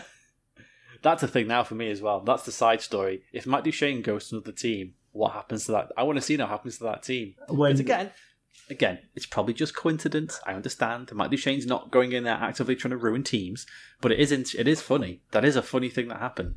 you, you know what's going to happen, he's going to end up on the Sharks, and then whatever terrible things happen to the Sharks are going to get blamed on Evander Kane. So he's going to get away with it. And that, uh, yeah, I, ho- I hope he leaves now, just for my little, just my little brain, my little social experiment, my little Matt Duchene experiment. Like, what's going to happen to that team he gets traded to? He's and like it's going to suddenly, for some reason, fall off a cliff. he's like a plague. Ra- rather than a, Plague. yeah, rather than a plague of locusts, it's a plague of Matt Duchene's.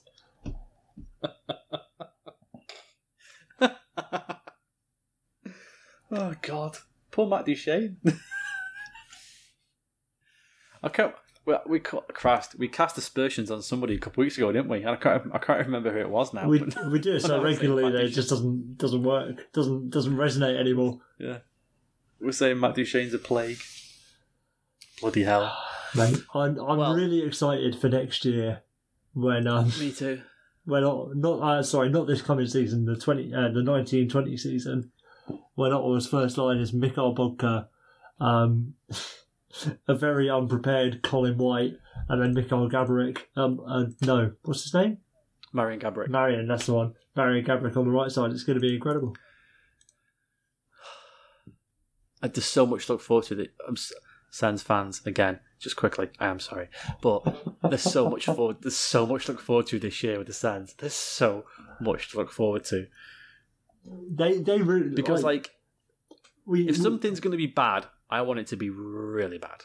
this is really bad. This is it. We talk about teams being bad, but like, I don't think I've seen a team hit rock bottom, and I think we absolutely are going to see like, like we're still at a point where things can get worse for the Senators, and it's just going to get to the point where they have a lineup filled with Bonkers and Gabricks and Bobby Ryans, and yeah, they're going to end up with they're going to trade for Lucic, they're going to bloody bring Mike Richards back from the dead and give him four years and seven million a year. Like it's it's just going to be incredible. I can't. I really can't wait. Cody Ceci is going to be their top line D man by default. Like he's not going to he's not to achieve his potential. He's just going to be the only one who's not like Jonathan Ericsson levels of bad. Oh man, season can't come quick enough. I'll tell you. There we go then. Speaking of the season, this is something we wanted to talk about. This is something I wanted to talk about. We just wanted to do a little quick look, didn't we, about teams that missed the playoffs this year, and which of those do we think could get back in, and which of those do we think have got even a chance of getting back in. Um, so, do you want to start at the bottom and work our way up, or start at the top and work our way down to the worst team? What do you want to do? I either way because I've got a pretty short list of teams who I think could bounce back into the playoffs. Okay, then. it- we'll go. We'll start at the top then, because it's funny. We'll save the we'll save the worst teams towards the end, because that's more fun, I guess. the the thing with this exercise is a is it's a bit of a hard one because there are very few teams looking at who made the playoffs last year that I think are necessarily going to fall out. Yeah, there's there's a couple that yeah I, I wouldn't bet on making again, but even then like, I could I could see it being the same sixteen teams back next year. So I think it, Really? I mean, I don't. I don't think it will be, but yeah. To be honest, there's only one team. That I, no, there isn't. No, I don't. I don't think there's a single team in there that I'm convinced won't make the playoffs next year. But here's the thing, though, Will. Teams always there's a team that will always drop off. There's a team that will always drop out. There are teams that will always surprise us, like the Devils did this year, like the uh, like the Avalanche did this year. There's always going to be that team that goes like, "Holy shit, they made the playoffs!" Well, that's a, a good, and it's you know, it's like a well done them, a good like the wild, like the Wild, fucking. I don't think people maybe thought they were going to get in. Everyone again, start of season, everyone's like, oh, you know, the Blackhawks are year, you know, they'll they'll get back in. They always get back in. You know, they always do this. Blah, blah, blah. Nope. People were picking the Hurricanes. People were picking the Flames. People were picking the Stars. People were picking the Blues. Those teams did, you know, they they drop out. They don't make it, and other teams then surprise, and it's just the way it is. And I, I'd be God tell you, dude. If if all si- if the same sixteen teams make it next year, I'll show my ass in fucking Greg's window. I'll tell you. So better pray that they don't. Yeah, no, nobody needs that. Absolutely nobody needs No that. No one needs that. But So I disagree. I'm not, and again, I'm not saying I can say, oh, for sure this team's going to be in, but there's always going to be surprises. Oh, Always. absolutely, absolutely. But my, my point really is, I'm looking at the at the list of 16 who made it last year, and there's nobody. The the only teams that really jump out as oh they probably shouldn't have made it are like you said the Devils and the Avalanche, and they're young teams on the up and up. Like Nico Hischier is only going to get better for the Devils. Will Butcher's only going to get better. They've got other other young players coming through who are going to be contributors for them. And same with the Avalanche. Like they like Sam Girard's going to be a better defender next year. Tyson Jost, like yeah, all their younger players are, are going to be better in theory. So like, yeah, there's not like, like if if the Canucks had made it like they made it a few years ago, there's nobody there that's like, oh yeah, they absolutely shouldn't have been there last year, and they haven't gotten better. So it's yeah, it's going to be an interesting season because because like you say, there's a bunch of other teams that should be vying for a playoff spot and should probably be in there. But then who do you take out? Here we are then. I'm going to give you, because I like to, as my, um, what was the word? As my playoff prediction sheet tells you, I'll stick my neck on the line sometimes, and I'll go, yeah, I'll, I'll put myself out there, and hey, if I'm wrong, I'm wrong. I you know it's fine. And as we learned from this season, you can't fucking predict anything in hockey. So if I'm going to get any grief for this, you can all shut up because you don't know as much. Nobody knows anything. We know that now. No one knows anything. All your statisticians, or your fucking media guys, or the fans. No, we don't know nothing. The fucking final was Vegas versus Washington. So, all right. Here, here's who here's who I think could drop out on the reasons why. Again, they might not seem like simple, like sensible reasons now, but I'm just going to go because I don't want to say like, well, all the teams will be back. The Knights could drop out for me.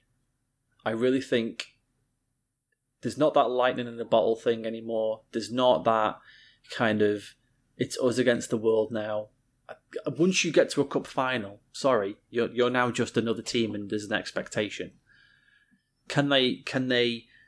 The Cinderella run is over, in that sense, because even if they make it, the only way they're going to do it next year is if they win the cup. Because it'll still be a good achievement if they get to the playoffs or the first or the second round, but it's not.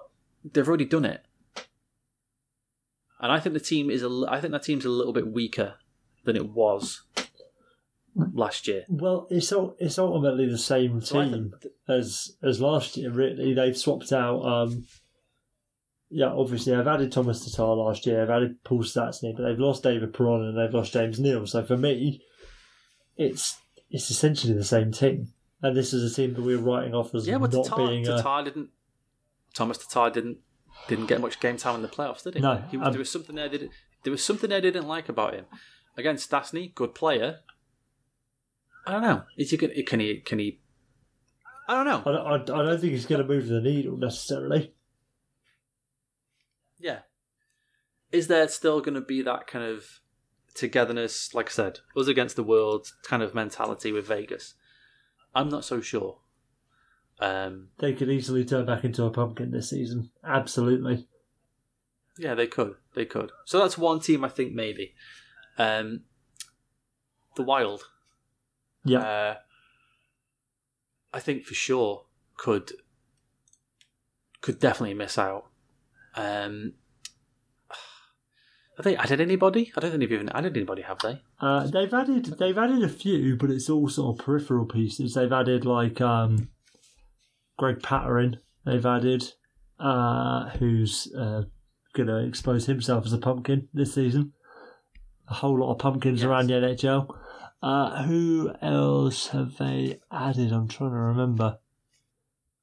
Um, yeah, like players like JT Brown and Matt Hendricks. It's all just sort of periphery, periphery, bottom six kind of players. Eric Fehr, like it's all just players who aren't going to move the needle. Again, it's it's you know obviously they're going to have players like Jordan Greenway coming up and, and playing a full season who they'd hope will make more of a contribution, and like Joel Eriksson Ek should improve on the good season he had last year. But yeah, I think yeah, unless you get another forty goal season out of Eric Staal, like I don't think they're going to be as good, and they could be a candidate for a team such as the Blues or the Stars or the Flames or someone to hop over them in that wild card spot. Yeah, exactly. That's the thing I was thinking. Like, are you going to get another forty-two goals out of Eric Staal this year? I, I don't think they are. Um, because again, because again, in the I mean, God, in the playoffs, they just didn't. I don't know. They're one of the few teams in the playoffs where I was just kind of like, meh. With I wasn't sort of, oh yeah, they're like they really deserve to be here. They've really shown me something. I mean, they did deserve to be there because the record suggests that. But I don't know. Again, one of those teams. I'm thinking, yeah, the Wild for sure could drop out for sure. Yeah, definitely they'd be high on my Um, list. This one might surprise you a little bit, but there is again some kind of method to my madness here. Is this the year? I'm going to put it like this. Is this the year that the Ducks finally succumb to age? I think they finally succumb to Perry. AIDS. age. Perry, Getzlaf, Kesler. Is this the year that they finally stop? I mean, you know, I mean, God, we're talking about trading Corey of the week, but is this year that these ages of these players finally catches up to them and they just hit the decline? I'd, I'd be inclined to agree with you, but the problem is after the woeful year they had injury wise last year, I don't see how the effects of aging can make them any worse. You know what I mean? Like they've already persevered through that sort of hardship, which is why I'm inclined to not say the Ducks aren't going to fall off. I think I'm I'm with you in the fact that it's going to happen at some point, but when you're missing you know a good chunk of your best players for most of the season, like they did last year, I don't, I don't know, I can't bet against them. You know. I'm just looking. I'm just looking at the Pacific as well. Well, the Pacific's a bloody terrible division. I think on, on that note of age finally catching up with you, I'd sooner see the Kings drop off than the Ducks. Well, that was going to be. Uh... you jumped ahead of me there, young Will. Um... A little bit of leapfrog. Yeah, like maybe the. I mean, maybe the Kings. You know, I was gonna. That was going to be my kind of the same point I was going to make was that yeah, age for the Kings. Is it? Is this the year? Is this the year? I mean, again, I mean, Christ, Kopitar last year was, I mean, just lights out, unbelievable, unbelievable. I mean, maybe my. I don't know. Maybe the third or fourth best player I, I, you know, actually kind of when I watched other teams play, he's maybe the third or fourth player I was like, holy shit. I mean, he is just, he's doing everything. Um, yeah, the Kings was another one of my teams. Um, again, I'm not saying all these teams will fall out, but these are the teams I would think. Well, if you're going to pick anybody, these are the ones I would kind of I would think. Yeah, Kings for you, maybe age. Yeah, I, I think there's definitely uh, something to be said there for uh, for the Kings having a terrible year. But it's yeah, it's it's it's hard to say, really, isn't it? Like they've added Covey, Kovalchuk, and I think in Yeah. yeah, he should be a good fit there. And yeah, that's that's another upgrade at the end of the year, end of the day. So like, it's again, as you said, Dan. No, nobody knows anything. On on paper, the the Kings are just as good a team as they were last year, and and again, similarly to the Ducks, they were missing Jeff Carter for the bulk of the year. And for me, Jeff Carter is still a fantastic player. So a full season of, of that team with you add Ilya Kovalchuk and basically re-add Jeff Carter they should be able to achieve what they achieved last year. But play, Yeah, but you never know. yeah, plenty of teams are, are completely unable to do that. So I, th- I think they're vulnerable, and I think I think I'd be surprised if we saw four teams come out of the Pacific again. I think you'll have a five out of the Central and three out of the Pacific this season. You see, now you've made a rod for your own back. Go on, Will. Give me a five out of the Central then. All right, so Nashville, Winnipeg, You had to say it. Nashville, Winnipeg, Yeah. the Blues, the Avalanche, and the Stars. I think You fucking homer. Ab- what? Oh god, I knew you'd pick the stars. Absolute homer. It's disgusting, isn't it? Absolute homer pick. One eye pick. Typical media bias. You got that Texas media bias. Um, I, d- I just don't think that Eric Staal's going to do what he did last year at all. And if he doesn't do that, they haven't got a top line centre, basically. That's Um, true. That's true. for the Wild at least. Um, yeah, I'm, Breaking breaking news for you hockey folks: forty goals, hard to replace. I don't know if Yeah. you knew that or not. ne- never would have guessed. No, yeah. Um, and then the three from the Pacific will be San Jose, Yeah. See, the three from the Pacific is really hard. Once you narrow it down to, if you say three, I'm like, really? Okay, that's tricky now.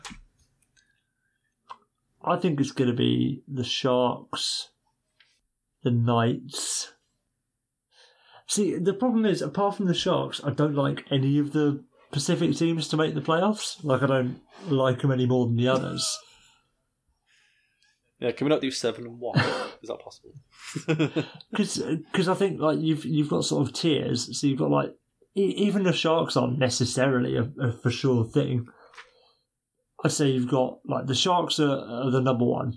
They're the ones I'm going to go for. then you got like Yeah. the Knights, the Kings, the Flames, and to to an extent the Oilers because you've got Connor McDavid there, and they're still a good team on paper.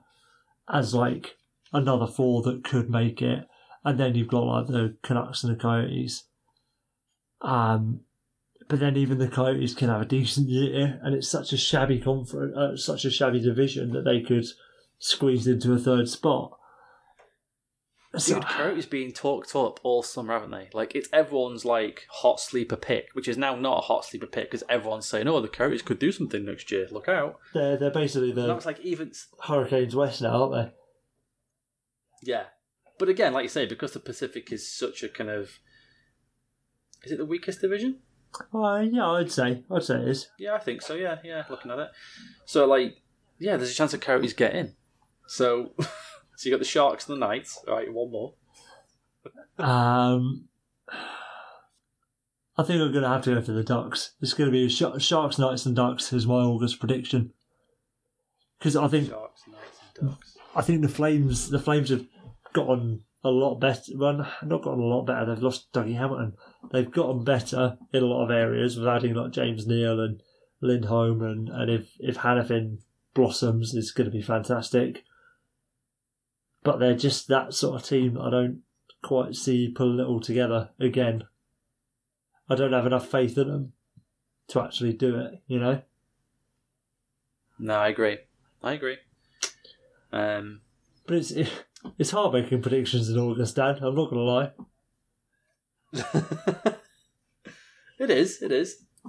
But I think, like you know, like you said, we were looking at like could teams drop out, could teams jump in. So what did I?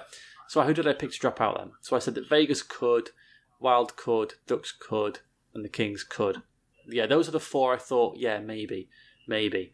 Um, if the Ducks and the Kings drop out, I would, I would, I thought maybe the, I thought maybe the Flames. Again, it's uh, again, it's that thing with the Flames. Like, how many times have we said, "Oh, maybe this year could be the only." You know, they put it together and maybe try and finally do something. They've changed some things around. They've got rid of that museum visiting bastard, so that's something. Um, Yeah, I, I think if I think if neither the Ducks nor the Kings make it, then I'd pencil Calgary in as my third team.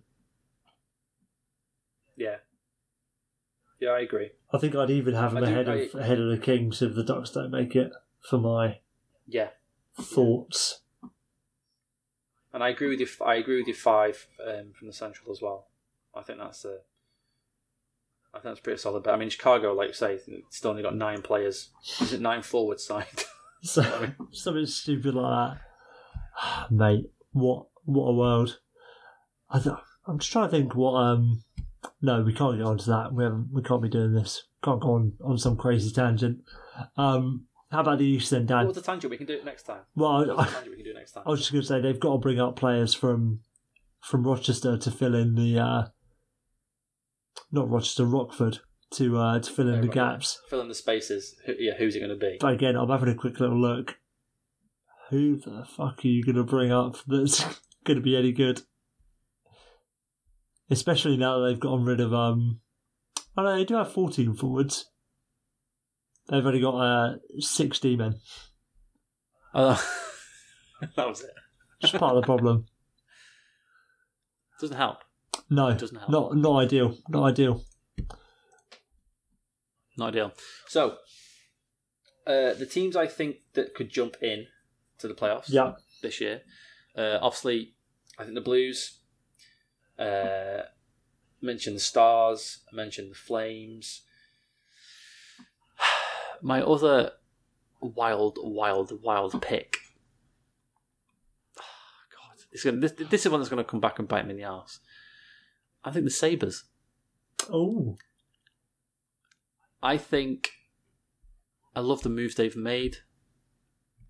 I think they've totally. T- I mean, they've t- completely, completely turned that team around in the space of well since the trade deadline.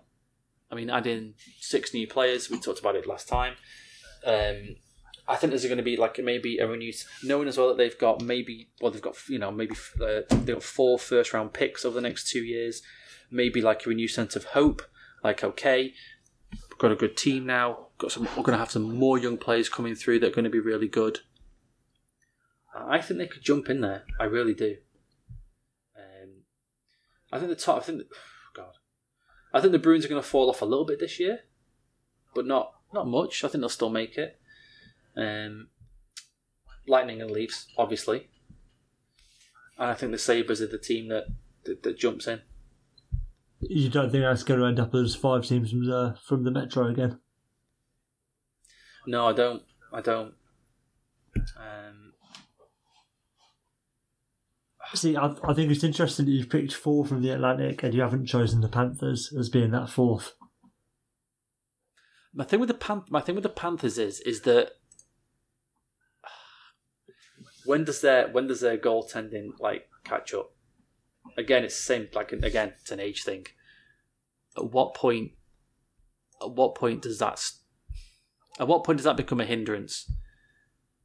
That okay, at so, like at some point they're going to have to replace uh, Luongo, and he's he's not going to be the guy anymore.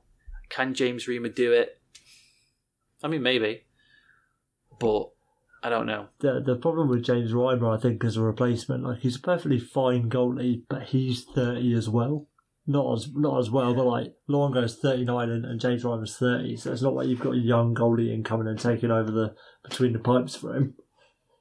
You've uh, I know. he's ultimately going to be, yeah, an, an older goalie. And and looking at it now, his contract ends before Luongo's does anyway. Obviously, it has no Yeah. has has no bearing on, on who's going to be between the pipes for him. But yeah, the fu- the future's not necessarily bright in net for the Panthers. in the same reason I picked um, the Blue Jackets, and you know, in the in the playoffs, because there's always that crazy team, which bizarrely ended up being the Caps. I was right. There is a um, on the on the Knights, there were two crazy teams, and I said there's always an outlier team that you just don't think is going to do anything, and I think that this year that's the Sabres. There's always that team that just kind of like, holy shit. How did they make like the light the- like like the Avalanche? Like how did how did the Avalanche make the playoffs? Like that's impossible. Like they were they were terrible. They were absolutely terrible. And then like they fucking trade Duchene away, got all those pieces. There's a renewed sense of something. It turns it around, and I think the same thing might happen for the Sabres this year. Now, obviously, if that's the case, someone's dropping out of the Metro.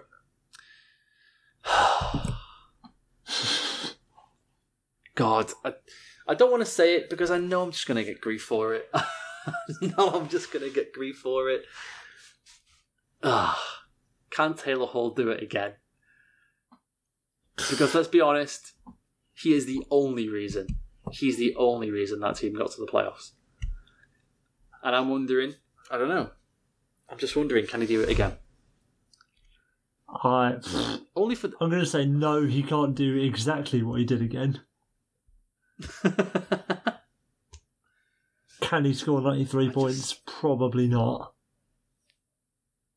I mean, to- I mean, God, he's bought into the team and he's happy to drag them. You know, he dragged them around and he he enjoyed doing that. Like he he reveled then in becoming the man for that team. But I don't know.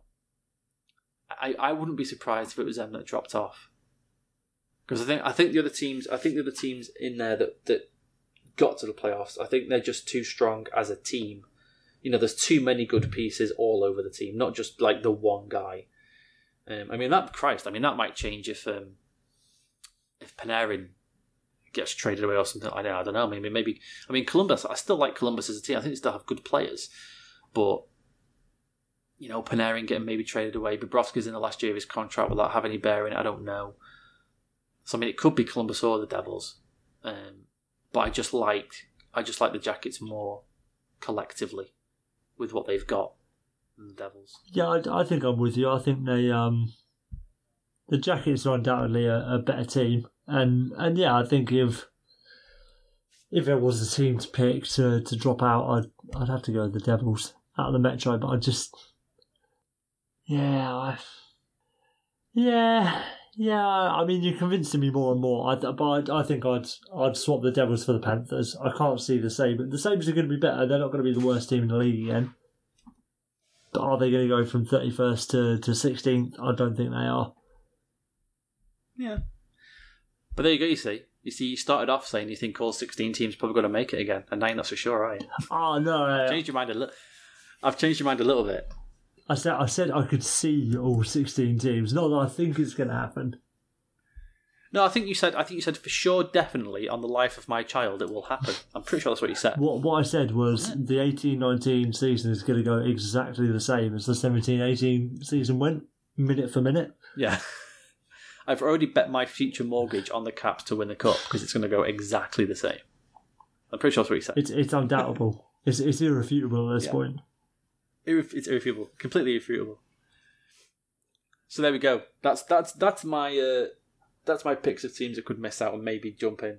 again in fucking August before Erik Karlsson gets traded and fucking uh, Artemi Panarin both get traded to the Vegas Golden Knights for some for like all of them for their fifty five picks that they have. It's, it's going to be Karlsson, Duchene, and Stone and Panarin to uh, to the Golden Knights for Ryan Reaves. I was waiting for the for the other side of that deal. Then you didn't disappoint me. No. Well, why would I? Fucking Ryan Reaves. All right then. What was that? Christ, you're not going to get robbed. You're not getting robbed, are you? You're in the house by yourself, Ben. Uh, no, there's plenty of other people in here, so I think I should be alright. Okay. Or at least, you know, if I do get robbed, it will be by someone I know, so that's the start. Yeah. Should we? Uh, shall we get out of here then, so you can go and confront this burglar? I think we probably should. I've got a couple of fry ups to eat and uh, black pudding to prepare for the morning. As you should, as you should. Okay, folks. Uh, cheers for listening. Thank you as always. Uh, on the Twitters, uh, at Dan Straight Edge. Will, you are at? W E V E V E R E T T.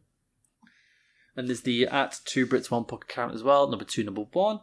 Uh, if you're still listening, deep into the heart of August, and maybe you're on holiday, or maybe you've gone up to that lovely cabin you've got there in the uh, in northern Canada. Thank you very much. We appreciate it because it's this uh, it's this Pete Doherty fucking fry up based podcast sells us. There's not much news at the moment, so cheers for sticking with us.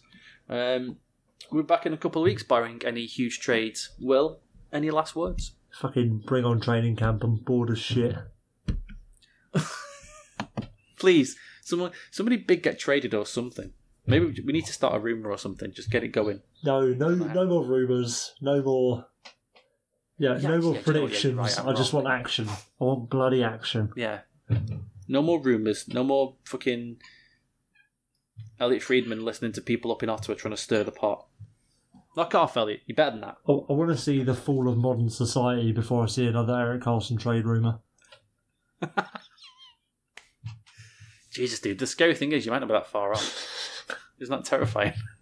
when you've got that that bloody hairpiece in the White House, anything can happen. Anything can happen. Well, there we are, folks. On the uh, on the subject of maybe future Armageddon. Hopefully, we'll talk to you in a few weeks. Uh, we'll see you later. Peace.